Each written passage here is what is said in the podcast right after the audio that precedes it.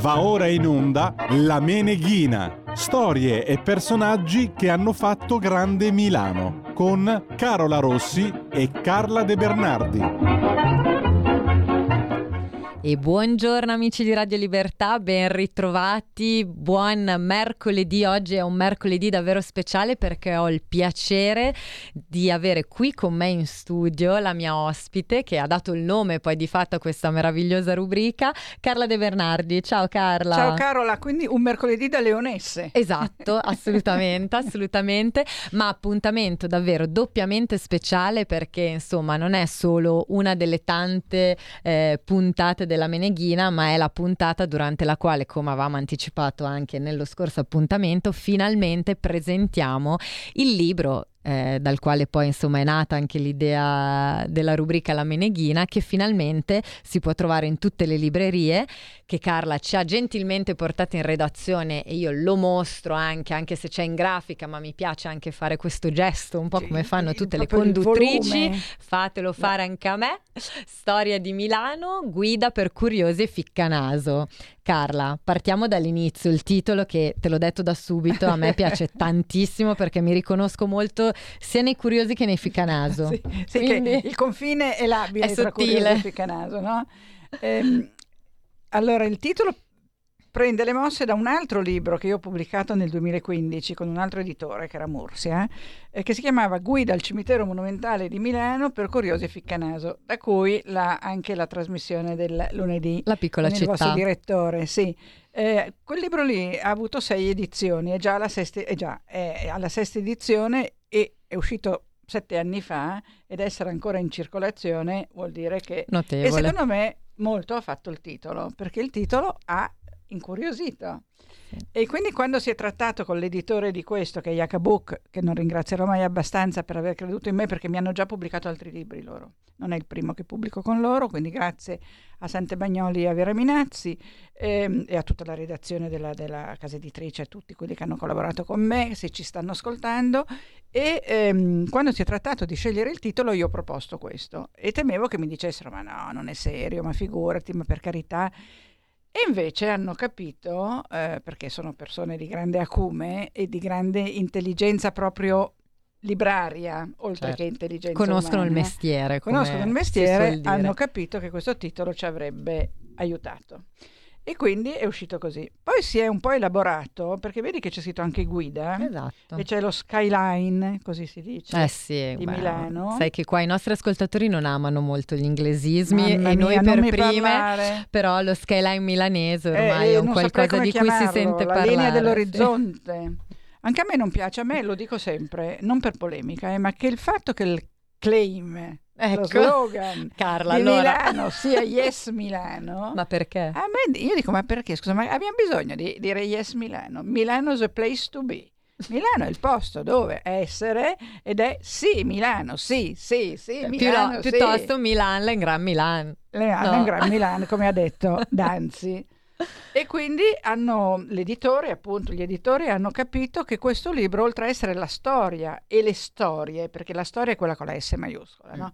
Napoleone, eh, i Visconti, gli Sforza, Barbarossa, eccetera, eccetera, ci sono anche tante storie, proprio con la S minuscola, intese come racconti. Ah, sì. E anche su cose eh, che già si sanno, perché non è che io posso scoprire eh, quello che non è segreti, segreti introvabile. Ma anche su quello io sono andata a cercarmi qualcosina in più su quello che già si sa. Mm. E poi loro hanno detto, siccome parli, è, è, ovvio che sia così, dei monumenti, delle chiese, dei giardini, dei parchi, del, dei conventi, a margine del libro, te lo faccio vedere, mettiamo mm. la lettera e il numero che rimanda a una mappa alla fine.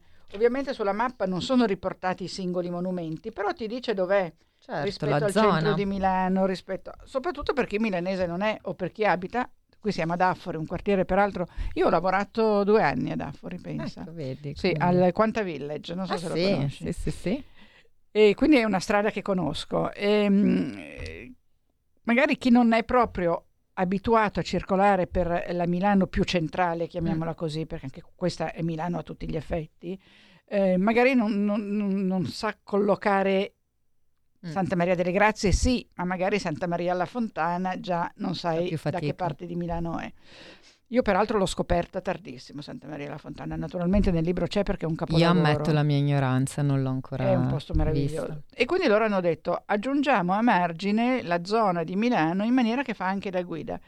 È chiaro che sia come storia che come guida non ha la pretesa di essere un libro scientifico, nel senso che io non sono una storica, non sono una storica dell'arte, non sono una guida turistica, sono una scrittrice appassionata di Milano. E allora cosa ho fatto?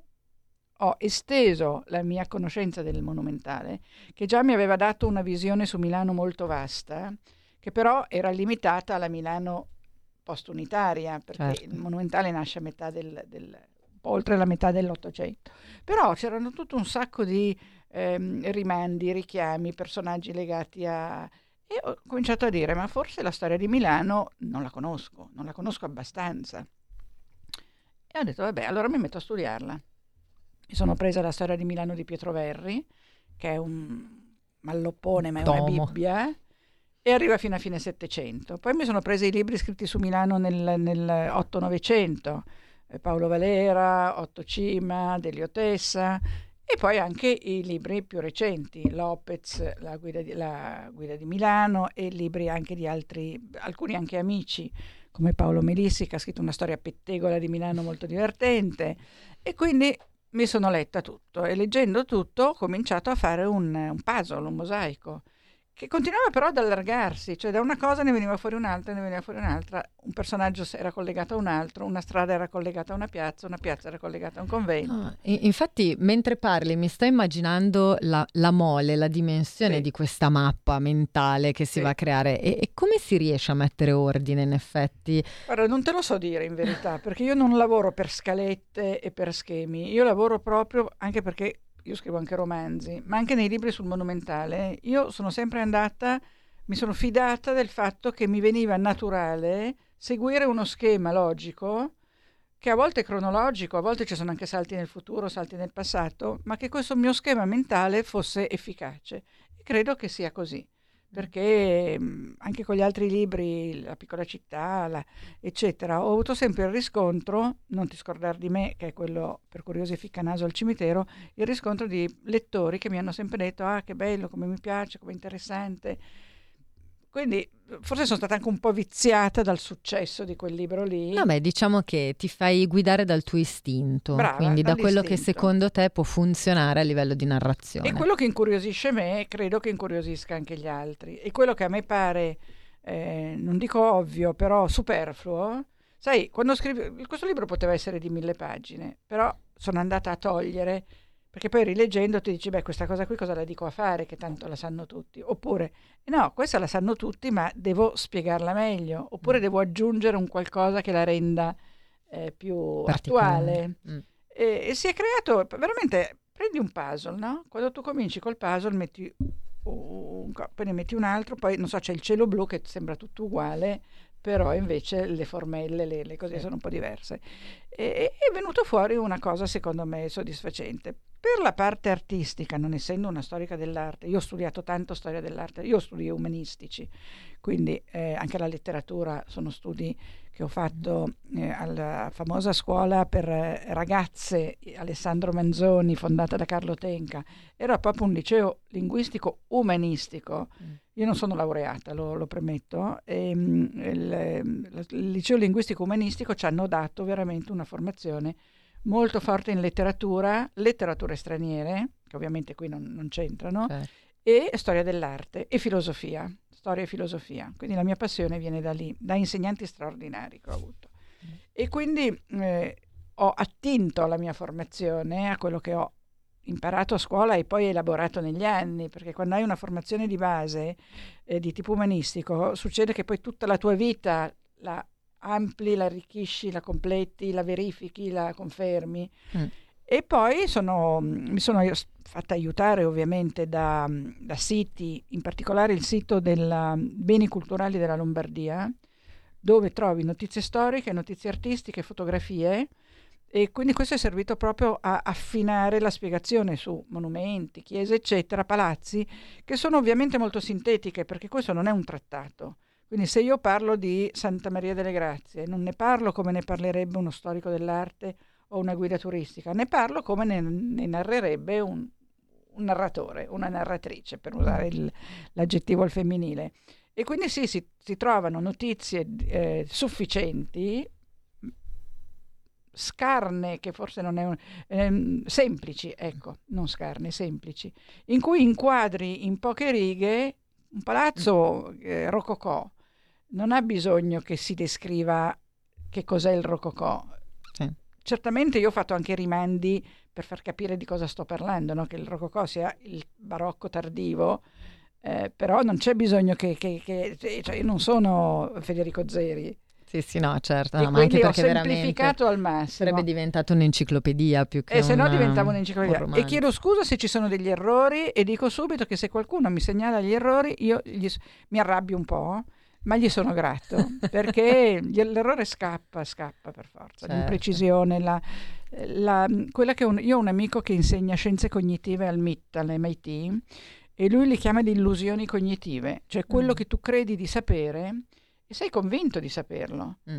E, ehm, e, poi invece non lo sai. E allora o te ne accorgi tu che è difficile o te lo dice qualcun altro. E allora lì ti arrabbi.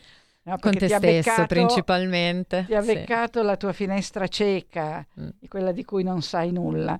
Eh, però grazie a chi dovesse dire guarda che quella data è sbagliata, guarda che quel nome non si scrive così, perché siccome l'editore ieri sera mi ha detto che andiamo sicuramente in ristampa, siamo in tempo siamo nel in caso tempo a sistemare a eventuali refusi, eventuali stupidaggini. E, e, quindi questo è un po' quello che ha confluito nel libro, è appunto i miei studi, i libri di altri, la storia dell'arte attraverso il... perché io ho pensato che se c'è un sito Lombardia... Eh, beni culturali. Beni culturali e doveva essere una fonte attendibile. Certo. Poi naturalmente anche quelle le ho verificate poi le cose, eh? cioè ho fatto un lavoro di ricerca molto forte. Se tu... Ecco, quanto ci hai messo? A scri- messo più, più, che a scrivere, tutto a studiare mi viene da dire. Eh, ma era una cosa che andava in parallelo, mentre mm. scrivevo studiavo, mentre okay. studiavo scrivevo, mentre scrivevo e studiavo andavo a vedere. E andavo anche a curiosare eh, cose che non avevo mai visto. Magari ero passata da Milano, per Milano, da un luogo che mi era rimasto, sai, proprio nell'angolo mm. esterno dell'occhio e l'ho ripescato. Ho detto, ma io lì non sono mai stata. Un esempio fra tutti è una chiesa che c'è in via Broletto, che oggi è destinata e dedicata al culto della comunità filippina. Si chiama San Tommaso in Terramare. Oh, io ci sarò passata davanti, ma io credo migliaia di volte. Perché via Broletto è una eh via sì, che esatto. fai spesso per andare in Corduso, per andare in Duomo, per tornare mm. indietro. Io poi ho abitato in Brera e quindi poi in San Tommaso c'era un famoso ristorantino delizioso dove sia una trattoria dove si andava a mangiare al, al, all'ora di pranzo che non chiameremo lunch esatto. e, chiamiamola pausa pranzo pausa pranzo e io passo, sono passata dentro, c'è un grande pronao, c'è queste colonne, sei o otto, adesso non mi ricordo, un grande timpano greco, la chiesa dietro è medievale dell'epoca di, di Matteo Visconti, e, ehm, non ero mai entrata anche perché il portone era spesso chiuso. Si vede che la comunità filippina o lo teneva chiuso o è subentrata dopo. Insomma, un giorno lo vedo aperto. Entro e sono rimasta senza fiato perché c'è, c'è una foto nel libro. C'è una passatoia di mosaico a fondo bianco con un grande serto di ulivo che forma dei cerchi e all'interno dei cerchi animali simbolici, il cervo che si abbevera, la cicogna con i cicognini, il serpente, poi c'è un ragazzo, un ragazzo, una figura maschile giovanile che versa un otre e quello è il fiume Tigri o l'Eufrate, adesso non mi ricordo, uno, eh, vabbè, uno dei due. Eh, tutta questa simbologia a mosaico è una specie di, di tappeto perfetto poi, non ha nessuna tesserina che manca. E poi c'è un quadro di Procaccini importante, un altare molto bello. San Tommaso in Terramara, poi Terramara veramente, perché la, la, la, leggenda dice che Matteo Visconti, per punire un parroco che non voleva fare i funerali a un poveraccio che non aveva soldi, cioè questo muore, la moglie non ha i soldi per il funerale e il parroco si rifiuta di fare il funerale viene a conoscenza di questo Matteo Visconti che si precipita in chiesa e nella, o al cimitero, al Camposanto, perché sai che i Camposanti erano adiacenti. E butta dentro nella fossa, vero o non vero che sia, insieme al poveraccio anche il, il parroco. Così. E così l'ha sistemato. E quindi per quello lì la terra è stata veramente amara. Ehm, poi c'è chi dice che è terra mala invece Mm. che terra amara, perché poi su tutto ci sono Più versioni, ecco. immagino. Infatti anche riuscire a scegliere quella più corretta o quella che Sì, funziona o meglio. riferire come- quelle che sei, no, anche sulla, o sulla quelle che hanno più credibilità. Le leggende di fondazione, i miti di fondazione. Ne avevamo parlato tra l'altro durante la nostra prima puntata. Mm. Infatti il libro si apre con una foto della scrofa semilanuta. Esatto. avevamo Vabbè, questo è il nostro parlato. Pietro Verri, vedi. Questo è, è il Meneghino. E il Meneghino che è stata la, la La nostra, nostra- copertina di trasmissione, Esatto, assolutamente. che il Meneghino è il, il valletto della domenica dei nobili milanesi che non si potevano permettere un servo, un servo, brutta parola, ma comunque allora Ai si chiamavano tempi. così, tant'è che ciao viene da servo eh, suo, sai, ciao, schiavo, eh, in Veneto. Adesso ovviamente la parola servo è abolita ed è giusto che sia così, ma nel Settecento si diceva così. Certo. E Meneghino era il valletto di- della domenica, quindi domenichino, Meneghino, ed Mm. era vestito in una maniera assai piacevole perché aveva le calze a righe bianche e rosse con un fiocco, le scarpe di vernice con la fibbia d'oro, il tricorno, il codino, un gilet a fiori, alcuni, ecco per esempio, in alcuni ti dice che è a fiori, in altri ti dice che è giallo. Era a fiori o era giallo il gilet di Meneghino? Non lo sapremo mai. Noi abbiamo scelto Io la scelto versione a fiorita. fiori. Esatto, poi vedi questo jabot settecentesco, Sì, e poi la sua moglie si chiamava eh, la Ce- la cecca cecca. dei Birlinghit, Birlinghit vuol dire i merletti, ecco, e da lì eh, Meneghino io ho fatto finta che mi accompagnasse in giro per Milano, questa è stata la premessa un po' così Eh sì. giocosa. Eh sì, eh sì. E, e siamo partiti proprio dalla scrofa semilanuta. Io ho scelto l'immagine che c'è sul passaggio Santa Margherita. Vedi? È in una cornice appunto barocca, però c'è la nostra scrofa. eh. Vabbè, il passaggio lo Santa. Margherita. Vediamo se si vede. Vabbè, chi ci vede dal televisore magari lo vede, Sì, perché la- ricordo che anche sul digitale, Esatto. canale 252, ci potete seguire e ascoltare.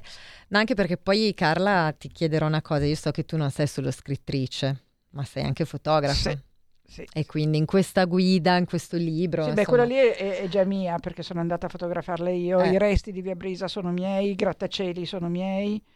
eh, e poi invece ho attinto al grandissimo archivio di foto aeree dell'editore Yakabuk eh, che mi ha dato accesso a tutte le foto. Per esempio, ce n'è una della mm, rotonda di Via Besana mm, che è meravigliosa vista dall'alto Bellissima. perché vedi questo eh, eh, muro di cinta plurilobato Mm. e dentro la chiesa San Michele ai Nuovi Sepolcri che è a croce greca e dall'alto è meravigliosa. Quando la guardi dal marciapiede fa tutto un altro non hai percepito, No. eh sì, è vero. Ehm, E, quindi le foto un po' Yakabuk, un po' foto storiche, non tantissime perché non ho voluto eh, mettere le foto di Sant'Ambrogio e Santa Maria delle Grazie che trovi in tutte le guide turistiche perché è un altro spirito. Certo. E poi sono andata a bussare alla porta di tante persone che ho conosciuto, sia per il monumentale, sia perché sono una persona con una certa età, quindi ho... eh, Di esperienza si dice adesso. Poi ho lavorato a lungo per quasi 40 anni come volontaria fotografa per l'Associazione Amici della Scala, questa Mm. volta, con Anna Crespi Morbio. E, e lì ho conosciuto anche lì tante persone. C'è una foto del compleanno di Riccardo Muti, Mm. proprio agli Amici della Scala. C'è una foto di Filippo Daverio in triennale, perché anche Filippo l'ho conosciuto, e mi spiace molto che non ci sia più. E, e altre persone mi hanno da- proprio aperto l'album di famiglia. eh, La Lella Curiel, che è una stilista, mi ha dato una foto di lei con sua mamma Gigliola. L'André Ruth Chammat del Parenti mi ha dato una foto dei quattro fondatori. Eh, poi sono andata a bussare agli archivi di fotografi, Alfa Castaldi, Giuseppe Pino, per la foto del Giamaica, la foto dei Gufi, perché poi ho raccontato dei fenomeni, chiamali minori se vuoi, però tipicamente milanesi, cioè il Giamaica è stato un evento culturale molto importante, ma solo a Milano. Mm. Ciò non toglie che in altre città ci fossero altre cose importanti, Certo. ma il Giamaica è milanese. Mm. E anche lì perché si chiama Giamaica? Perché il critico Confalonieri aveva visto il film Jamaica In con ehm, eh, Maurino Hara e non mi ricordo l'attore ma lo scrivo, tratto da un libro di Daphne du Maurier e aveva proposto al titolare di, della Giamaica che era Lelio Mainini di chiamarlo Giamaica e di appendere una foto della Giamaica dietro il bancone e quindi è diventato Giamaica perché all'inizio si chiamava Ponte di Brera perché lì c'era un ponte, perché lì c'era il naviglio morto. Mm. il naviglio, no, il naviglio morto, aspetta, il naviglio morto è così, che finiva al castello, chiamato morto perché non aveva sbocchi, non finiva in un altro ramo del naviglio. Portava solo acqua al castello sforzesco e passava di lì e c'era un ponticello e poi una pusterla, sai che pusterla vuol dire piccola porta? Eh. Che era la pusterla Beatrice. La pusterla Beatrice era dedicata a Beatrice eh, d'Este che aveva sposato un Visconti. E Spero di, spero di, averla detta giusta, guarda, perché ogni tanto, perché poi Ma sappiamo miei, che insomma, si chiamavano tutti Galeazzo, esatto. Gian Galeazzo, Bernabò, Matteo, eh, Luchino e poi ricorrevano i nomi, i cognomi, poi Galeazzo primo e Galeazzo secondo. Dai, abbiamo mia. avuto modo di vedere nei nostri appuntamenti sì, come appunto sì. i, e poi i le nomi. Donne, anche le donne avevano tutti dei nomi abbastanza ricorrenti. Sì. E comunque la posterla Beatrice, secondo me è Beatrice d'Este. Se non è così, ditemelo appena Anche chiesto aiuto. in questo caso. Sì. Eh, e non c'è più la posterla Beatrice. Mm. Però a Brera, di fronte al Giamaica, c'è una stradina stretta stretta che non ha sbocco, con una porticina chiusa, eh? e quello lì era il vicolo eh, antico. Eh, il derby è stato un altro fenomeno tipicamente milanese che poi però è diventato un fenomeno quello, nazionale, sì. perché sono tutti confluiti eh, chi nella Z-League e eh, chi a Canale 5. Sì. E la maggior parte di loro sono viventi, no? Da Battantuono Uh, beh, i gufi purtroppo Magni non c'è più, Patruno non c'è più. Mm. Stiamo parlando di personaggi di questa levatura, stiamo sì. parlando di Enrico Intra, stiamo parlando di Gaber, di Iannacci, sì, di Teo Teocoli, tutti a Milano, tutti in questa specie di locale cav esistenzialista, no? dove andavano anche Turatello e Luciano Lutring, i criminali, forse perché c'era buio. Esatto, non si riconoscevano molto le facce. Ecco, e poi nel libro io racconto anche gli anni delle rapine perché Milano ha avuto un periodo, Milano prima aveva una eh, malavita di piccolo calibro, no? mm. quelli proprio col piede di porco, che si chiamava la Lighera, mm. e loro erano i, la Ligera, e loro erano i Löch, i pazzi, come dal mm. spagnolo loco, eh, sì. ed erano delinquentelli. Poi a un certo punto invece si strutturano e ci sono le bande, la banda di Turatello, la banda di Lutring, la banda di Valanzasca, poi ci sono i rapimenti, eh, e quindi anche questa parte qui io la racconto. La, la, rapina di Via Osoppo è passata alla storia, anche perché il capo eh, credeva di essere Jean Gabin.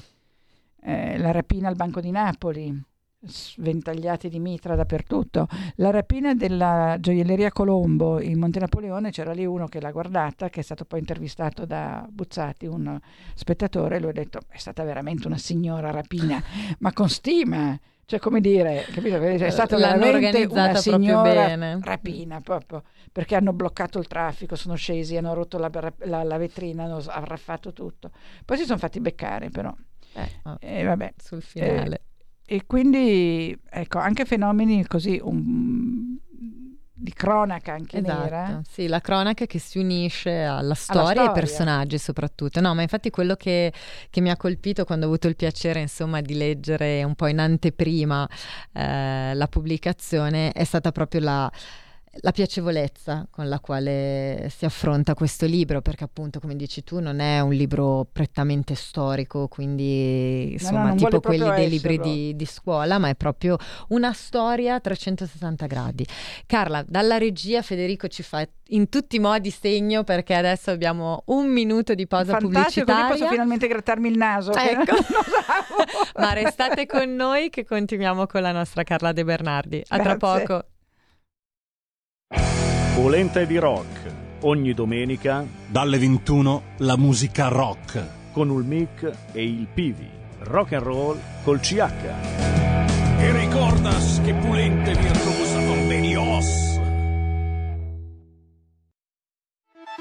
Stai ascoltando Radio Libertà, la tua voce libera, senza filtri né censure, la tua radio.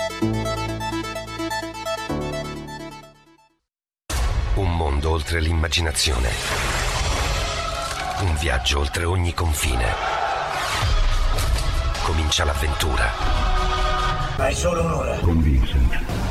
Movie Time. Ogni sabato dalle ore 16. La prossima volta che vai in vacanza, sia così gentile da farci sapere dove va. Se ti dicessi dove vado, non sarebbe una vacanza. Stai ascoltando Radio Libertà. La tua voce libera, senza filtri né censura. La tua radio. Chi ci avesse raggiunto solo in questo momento, oggi sono in compagnia di Carla De Bernardi, che come sapete è stata la nostra meneghina in questi mesi, ci ha portato a spasso alla scoperta della città di Milano e oggi finalmente, aggiungo perché io insomma lo aspettavo da mesi, è qui per presentarci il libro appunto Storia di Milano, guida per curiosi e ficcanaso che finalmente è disponibile in tutte le librerie. In questa prima parte Carla appunto ci ha fatto capire, direi che ce l'ha espresso proprio molto bene eh, lo stile di questo romanzo, di questo, di questo libro, perché è proprio una storia, quindi non immaginatevi il classico tomo accademico eh, che si studiava sui libri di scuola, anch'io arrivo da studi classici, quindi mi ricordo ore con la testa china sui, sui libri, ma è un misto, è, è, un po' un romanzo, è una storia, è, è, il racconto di personaggi e persone che hanno fatto grande Milano ed è anche una guida perché come dicevamo e facevamo vedere anche all'inizio, ci sono dei rimandi anche alle mappe, eh, quindi tu parli di zone o di monumenti o, o, di situazioni che poi si possono andare anche a, a verificare sulla mappa e quindi anche magari per i milanesi che non conoscono ovviamente tutte le zone nel dettaglio possono, possono approfittare. Un lavoro lungo Carla perché c'è fatto un anno, insomma un anno di studio, un anno di scrittura che come ci hai detto tu studio e scrittura sono andati a braccetto perché giustamente man mano che ti informavi scrivevi, creavi la tua mappa mentale e adesso è la parte anche un po' divertente, lo stai portando in giro. Sì, sì, quindi sì. dici un po' dove, dove ti possiamo possiamo trovare se anche qualche nostro ascoltatore volesse venire di persona a correggerti eventuali refusi, esatto, come hai detto tu. Perché... Esatto, esatto. Sono sicura che ci sono, guarda, lo so, lo so, lo so. Eh, se invece volete graziarmi e non dirmelo, eh, no, vi sarò grata. Cioè, no, chi, chi, volesse incontrarti per fare allora, due chiacchiere. Abbiamo una eh, presentazione importante al Teatro Parenti il 27 giugno alle 19 con Marco Vitale, professore economista, noto devo dire in tutto l'orbe terracqueo, che è anche il presidente onorario della mia associazione Amici del Monumentale. Con lui ci sarà l'architetto Lorenzo degli Esposti, che parlerà di Milano nel futuro, e Alberto Oliva, che modererà, che è un giornalista. Eh, alle 7 al Parenti, poi dopo sapete tutti che fuori dal teatro eh, l'incontro è al Café Rouge, che è una delle sale, fuori c'è le, le piscina dei bagni, I misteriosi, bagni misteriosi e c'è un bar e eh, aperto fino alle 10 di sera, quindi chi dopo la presentazione non vuole correre a casa, il 27 giugno è la terza giornata dopo che, Mila- che, la, la, che il giorno è stato più lungo, no? Perché eh sì. al, al, solstizio, al, scusami, al, eh, dunque, solstizio d'estate. Il 24? Il 21. 21, giugno, scusami, il 21 giorn- è vero. Le giornate cominciano ad accorciarsi, ma diciamo che si accorciano di un minuto, quindi il 27 siamo ancora nella... nella... non ci siamo ancora accorti. No, non ci siamo ancora accorti e alle... quando finiamo ci sarà ancora giorno Bellissimo. per un paio d'ore, quindi chi ha voglia poi di andarsi a fare un tuffo in piscina no perché sarà chiusa, ma un aperitivo. Un aperitivo a bordo piscina. A proposito di aperitivi, io abito in Corso Vercelli e ehm, di fronte a me c'è una piazzetta che si chiama Largo Settimio Severo e ehm, il 23, 23 che è mercoledì. Quindi venerdì prossimo. Venerdì? 23? 23, venerdì prossimo, sì. No, non è possibile se il no. 27 è lunedì, 26, 25... No, 23, infatti, scusami. Giovedì. Comunque il 23 siamo un, siamo un, po', confusi. Il 23, prendete per buono il 23? Il 23, lì c'è un bar che si chiama Bar Settimio e eh, sono degli amici oltre che dei persone da cui vado a prendere il cappuccino e l'aperitivo. Dalla regia, vedi, ecco, Federico, grazie. come faremmo senza di te? Grazie Giovedì, mille. confermo. Chi vuole passare dalle 7 in poi a, a, bersi un aperitivo, a offrirsi un aperitivo, perché ovviamente non posso offrirlo io a tutti, io lo offro a me stessa, eh, mi trova col libro, si può fare due chiacchiere, non sarà una presentazione di quelle pettite, sarà un, un incontro per fare due chiacchiere, soprattutto con gli amici del bar, perché frequentando lo stesso bar tutti i giorni certo. hai poi delle amicizie da bar. E poi spero gli amici che vivono in zona e poi se qualcuno vuol venire e, e dire che arriva da Radio Libertà sarà particolarmente ben accolto. Ecco, quindi lanciamo l'appello. Lanciamo Vi aspettiamo l'appello. quindi il 23 Esatto. 23 20... giugno e il 27 giugno invece al Teatro Parenti. E poi ci saranno le biblioteche, poi ci saranno eh, l- eh, la libreria in Corso Garibaldi, come si chiama, non me lo ricordo più, insomma librerie, biblioteche e poi ci sarà Book City a novembre dove organizzeremo delle cose importanti, insomma diciamo che fino a Natale ci saranno cose in maniera che potete comprarlo per regalarlo anche ai vostri Assolutamente. amici. Assolutamente. È un bel regalo. Io credetemi. lo consiglio, anch'io, anch'io lo consiglio vivamente perché appunto io sono nata a Milano, ma penso che la stragrande maggioranza del, degli aneddoti, delle storie, in alcuni casi anche dei personaggi che hai citato nel libro, non li conoscevo e quindi credo che sia veramente un'ottima, un'ottima occasione per, per vedere anche un lato diverso della nostra città, perché poi io personalmente adoro Milano, Anch'io. a me piace tantissimo, tantissimo. per mille motivi e credo che sia una città anche davvero bella da vedere, Lo no? penso anch'io, artisticamente guarda. parlando, ma è sicuramente magari da scoprire, più da scoprire rispetto a quella che può essere magari una Roma, Beh, una certo. Firenze, insomma che è eh, tutto, perché Milano appunto ha, penso anche ai famosi portoni di Milano, Ai piuttosto ai cortili, alle cortili. terrazze. E quindi, insomma, questo libro secondo me incarna molto bene lo spirito milanese.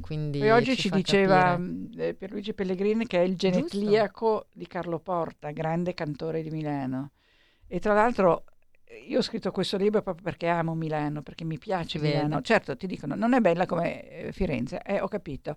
Non è bella come Roma, non è bella come non è struggente come ho capito, ma non è che È se non sei diversa. bella come Marilyn Monroe sei brutta, no? Esatto, Cioè- ma infatti io direi più che sei meno, è diversa. ha Certo, un è fascino diversa. diverso.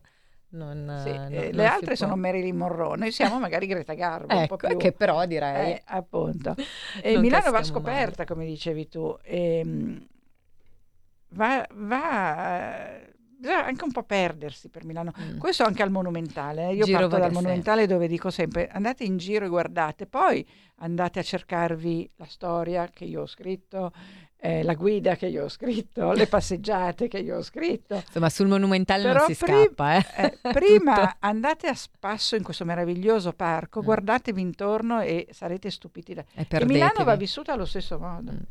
Poi bisogna girare intorno ai monumenti, un'altra cosa che io dico sempre, girate intorno alle cose, non accontentiamoci di vedere la statua di, eh, che ne so, eh, Francesco Hayez eh, in piazza Piazzetta Brera, guardare solo, guarda, giriamoci intorno perché le statue raccontano, la, solitamente sono il, racconto della vita della persona ritratta. In pochi, di solito c'è sempre un bassorilievo, no? Certo. Nel caso dei, dei generali ci sono le battaglie che hanno vinto. Eh, è interessante, è veramente interessante mh, cercare, cercare di vedere con occhi nuovi, come diceva Rimbaud.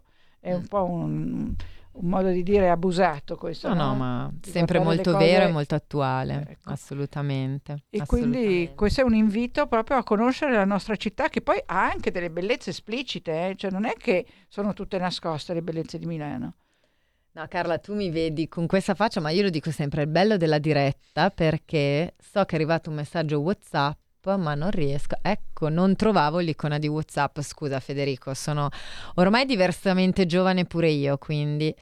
Allora, vediamo perché ci è arrivato anche qualche messaggio. Allora, quando la versione Kindle del nuovo libro? Eh, questo bisogna chiederlo all'editore. Ecco, Per qui lanciamo un Kindle appello. intende l'ebook? eh? Si L'ebook, sì, però per Kindle che sia compatibile Lanciamo con un appello Lanciamo se ci sta ascoltando l'editore, qui l'ascoltatore che non si firma fa que- questa richiesta. Perfetto, e lo chiediamo sicuramente. Io spero anche che venga tradotto in inglese, perché secondo me è un libro, beh, in inglese per cominciare, poi anche in Ma coreano. io lo tradurrei in milanese. In coreano. in coreano. Eh, in milanese sarebbe bello. Sarebbe- bello. Eh, è stata fatta una storia di Milano Sì. in milanese, l'ha fatta l'editore Meravigli che è specializzato su Eh Milano. sì, sì, sì, sì. E credo che, la- che- che l'abbia mh, promossa il Gian Giacomo Schiavi, che è quello che ha scritto la prefazione del mio libro. Meravigliosa, tra Eh l'altro. sì, che lui dice una passeggiata nella memoria, un Atlante del cuore, un canto per Milano. Devo dire che sono lusingatissima No, sì. da quello che ha scritto Gian Giacomo Schiavi, che è un grande conoscitore di Milano, ha la rubrica su Milano sul Corriere, persona peraltro simpaticissima. Io non lo conosco di persona, ma ci siamo parlati al telefono come fossimo amici. Infatti voglio invitarlo a bere un caffè Eh perché sì, eh, glielo devo, glielo devo nel senso amichevole del termine. E, assolutamente. e quindi Milano ha anche delle bellezze molto esplicite, cioè non, stia- non scherziamo, non è No. tutto nascosto. Ci sono Assolutamente. delle piazze, cioè vogliamo parlare appunto di piazza dove c'è la Santa Maria delle Grazie, quella piazza lì, Vogliamo parlare del, dell'Arco della Pace con i suoi due caselli neoclassici della Piani. Vogliamo parlare del, di alcuni viali alberati di Milano. Corso Sempione è stato concepito da Napoleone per essere come gli Champs-Élysées esatto. e arrivare direttamente a Parigi. All, Poi non ci si è riusciti perché Napoleone è andato a casa, mm. però lui sarebbe arrivato a Parigi con, eh, partendo dall'Arco della Pace di Corso Sempione. Altro che l'alta velocità. esatto. eh, Ci saremmo potuti andare a cavallo. Esatto. La circonvallazione di Milano è bellissima. Ecco, quello che a me spiace che non ci sia più, e io sono una strenua sostenitrice che vada fatto, è la riapertura dei navigli. Eh. 8 chilometri nel centro della città che renderebbero Milano una città sotto il profilo tur- non solo turistico, anche culturale, mm.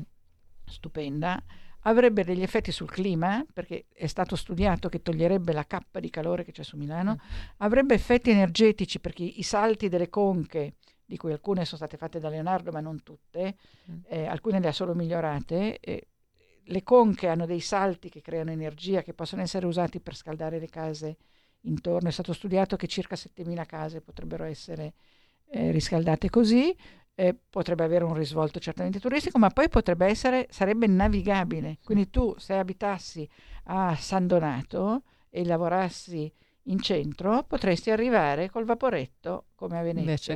E metro. poi arrivi a Locarno, mm. cioè da, da Marghera, da, da, da, Venezia, attraverso il Po, per il Naviglio Pavese, la Darsena, gli 8 km mm. del centro e ehm, il Naviglio Grande, arrivi da un lato al Lago Maggiore a Locarno dall'altro collegandoti alla Martesana a Melchiorre Gioia, all'Adda, al lago di Como e all'est ah, sì, e a Trieste. Quindi capisci che sarebbe... la Lombardia ha 140 km di canali. Se fossero mm. tutti navigabili... Saremmo collegati praticamente saremmo collegati. con tutta Europa. E poi tu pensa che i navigli sono serviti per la ricostruzione post-bellica. Sui navigli mm.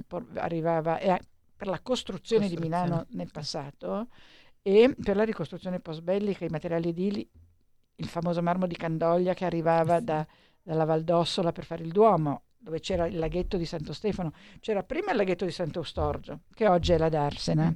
Da lì c'era la conca di Varenna e il naviglio Vallone che portava al laghetto di Santo Stefano, dove c'è il Duomo. Poi da lì si andava al laghetto di San Marco, dove c'è la conca dell'Incoronata. E Milano è una città d'acqua. A un certo punto volevano fare il porto, sai che c'è il sì, porto di mare ricordo, che non ricordo. è stato fatto. E, um, Milano è una città meravigliosa anche sotto questo aspetto qui mm. e quindi secondo me il 97% dei milanesi nel corso di un referendum comunale ha detto che voleva riaprire i navigli. Poi c'è chi dice ah le zanzare, i topi, la fogna. Non è così. No, le certo. zanzare, i topi, la fogna a fine 800 perché non c'era una rete fognaria efficiente Adeguata. e perché la gente usava il naviglio come scarico di rifiuti. Certo. Ma l'acqua che corre non ha zanzare, per quello bisognerebbe riaprire tutti gli 8 km. Certo. Chi dice di riaprirne solo dei pezzetti, che è un progetto che è stato portato in Europa ed è stato giustamente bocciato, certo. perché hanno detto perché riaprire dei pezzetti? Allora sì, l'acqua non, correrebbe lo stesso perché poi sarebbe no, carsica, eh. però devono essere riaperti tutti e otto. E eh. l'Europa ha detto no, se volete riaprire delle piscine dove fare ristoranti e bar certo. e la movida, noi non vi finanziamo.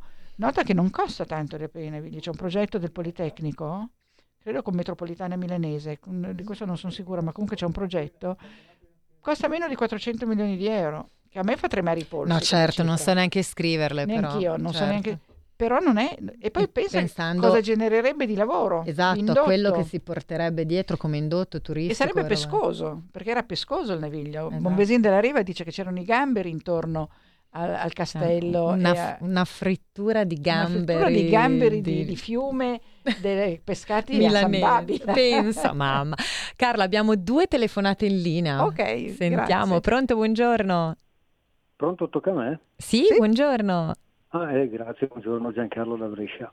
Buongiorno, eh, altra bellissima città, eh, Brixia. Sì, insomma, eh, come città sì, anche bellissima. Bellissima. Degrado totale a causa di queste politiche eh, decennali. Lasciamo perdere. Lasciamo perdere, diciamo, di teniamocela bella perché è una città romana di grande bellezza. Sì, sì, è bellissimo il castello. Sì, sì. Um, eh, se ho sentito che ha parlato di canali navigabili, che qua la Lombardia è piena. Sì. Io tempo fa, parecchi anni fa, avevo spedito a, a Gilberto Netto che teneva una trasmissione su questa radio quando avevo un altro nome. Eh, un tratto, alcune fotocopie tratte da una monografia di Brescia città e provincia che parlava, eh, era un progetto di un anno fa, parlava di rendere navigabile dal, credo dal lago del Como fino alla foce del Po eh, un canale navigabile per cui ci poteva stare anche del turismo. Assolutamente. Usando, fiumi, usando, il fiume Po ovviamente, poi tanti altri fiumi e certo. eventu- eventualmente altri canali aggiunti fatti di, in bella posta per rendere tutto certo, certo. Sì, perché canali nuovi si possono scavare. Comunque Milano ha sette fiumi, eh, Seveso, la Vettabbia. Un secolo fa ci sono proprio le planimetrie, le foto, e...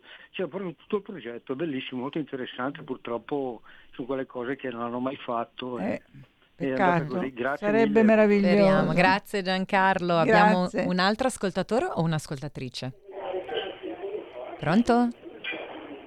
Sì, ciao, con chi parliamo? Abbassi la radio, intanto prendiamo un'altra telefonata. Ah, guarda che divertente questo messaggio. Sì, sul... anche, arrivano anche dei WhatsApp.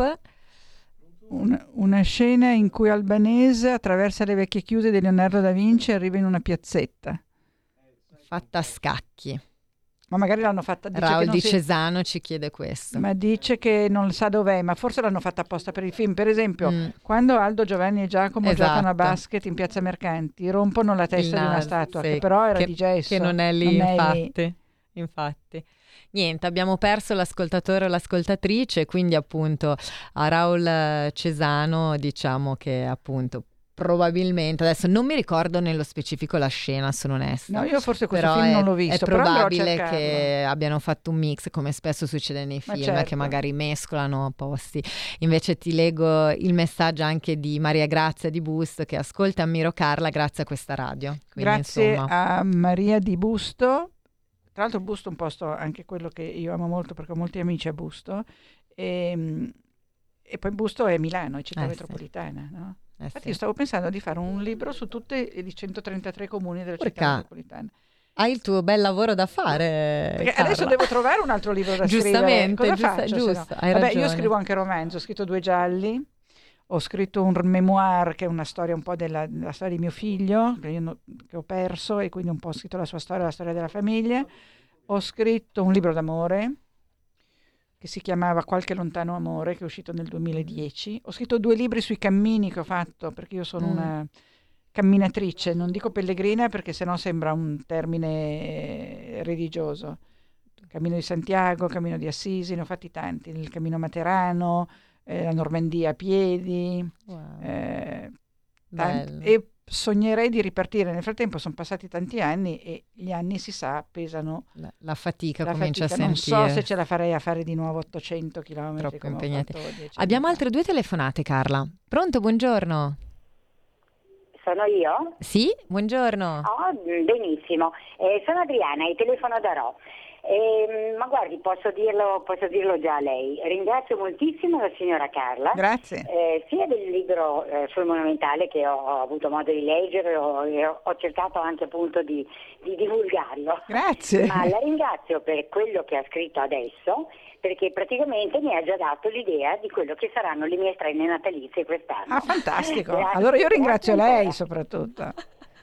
Ottimo, grazie. Grazie mille di nuovo, grazie. Grazie Adriano, un'altra telefonata? Avevo tolto sì, la suoneria per un'ora e non è bastato. Buongiorno Angelo. Complimenti della trasmissione. Eh, mi rammento quando io lavoravo a Milano in centro perché lavoravo per una multinazionale e avevo il tempo di visitarla a piedi e poi se vi ricordate, forse lei non si ricorda, il tempo dell'austerity. Allora si vedeva la Milano e scoprivamo io e mia moglie che era la mia amorosa, lo dico in milanese, sì, la l'amorosa. Ecco, e allora si andava a visitare chiesi, eh, musei, pinacoteche, ma guardate che Milano è una grandissima bella città, è che per noi purtroppo il, il, correre, il correre perché il mondo del lavoro, degli affari e della finanza non avevamo neanche tempo di ammirare le bellezze di questa città. E poi, vabbè, uno dice Firenze, Roma, Venezia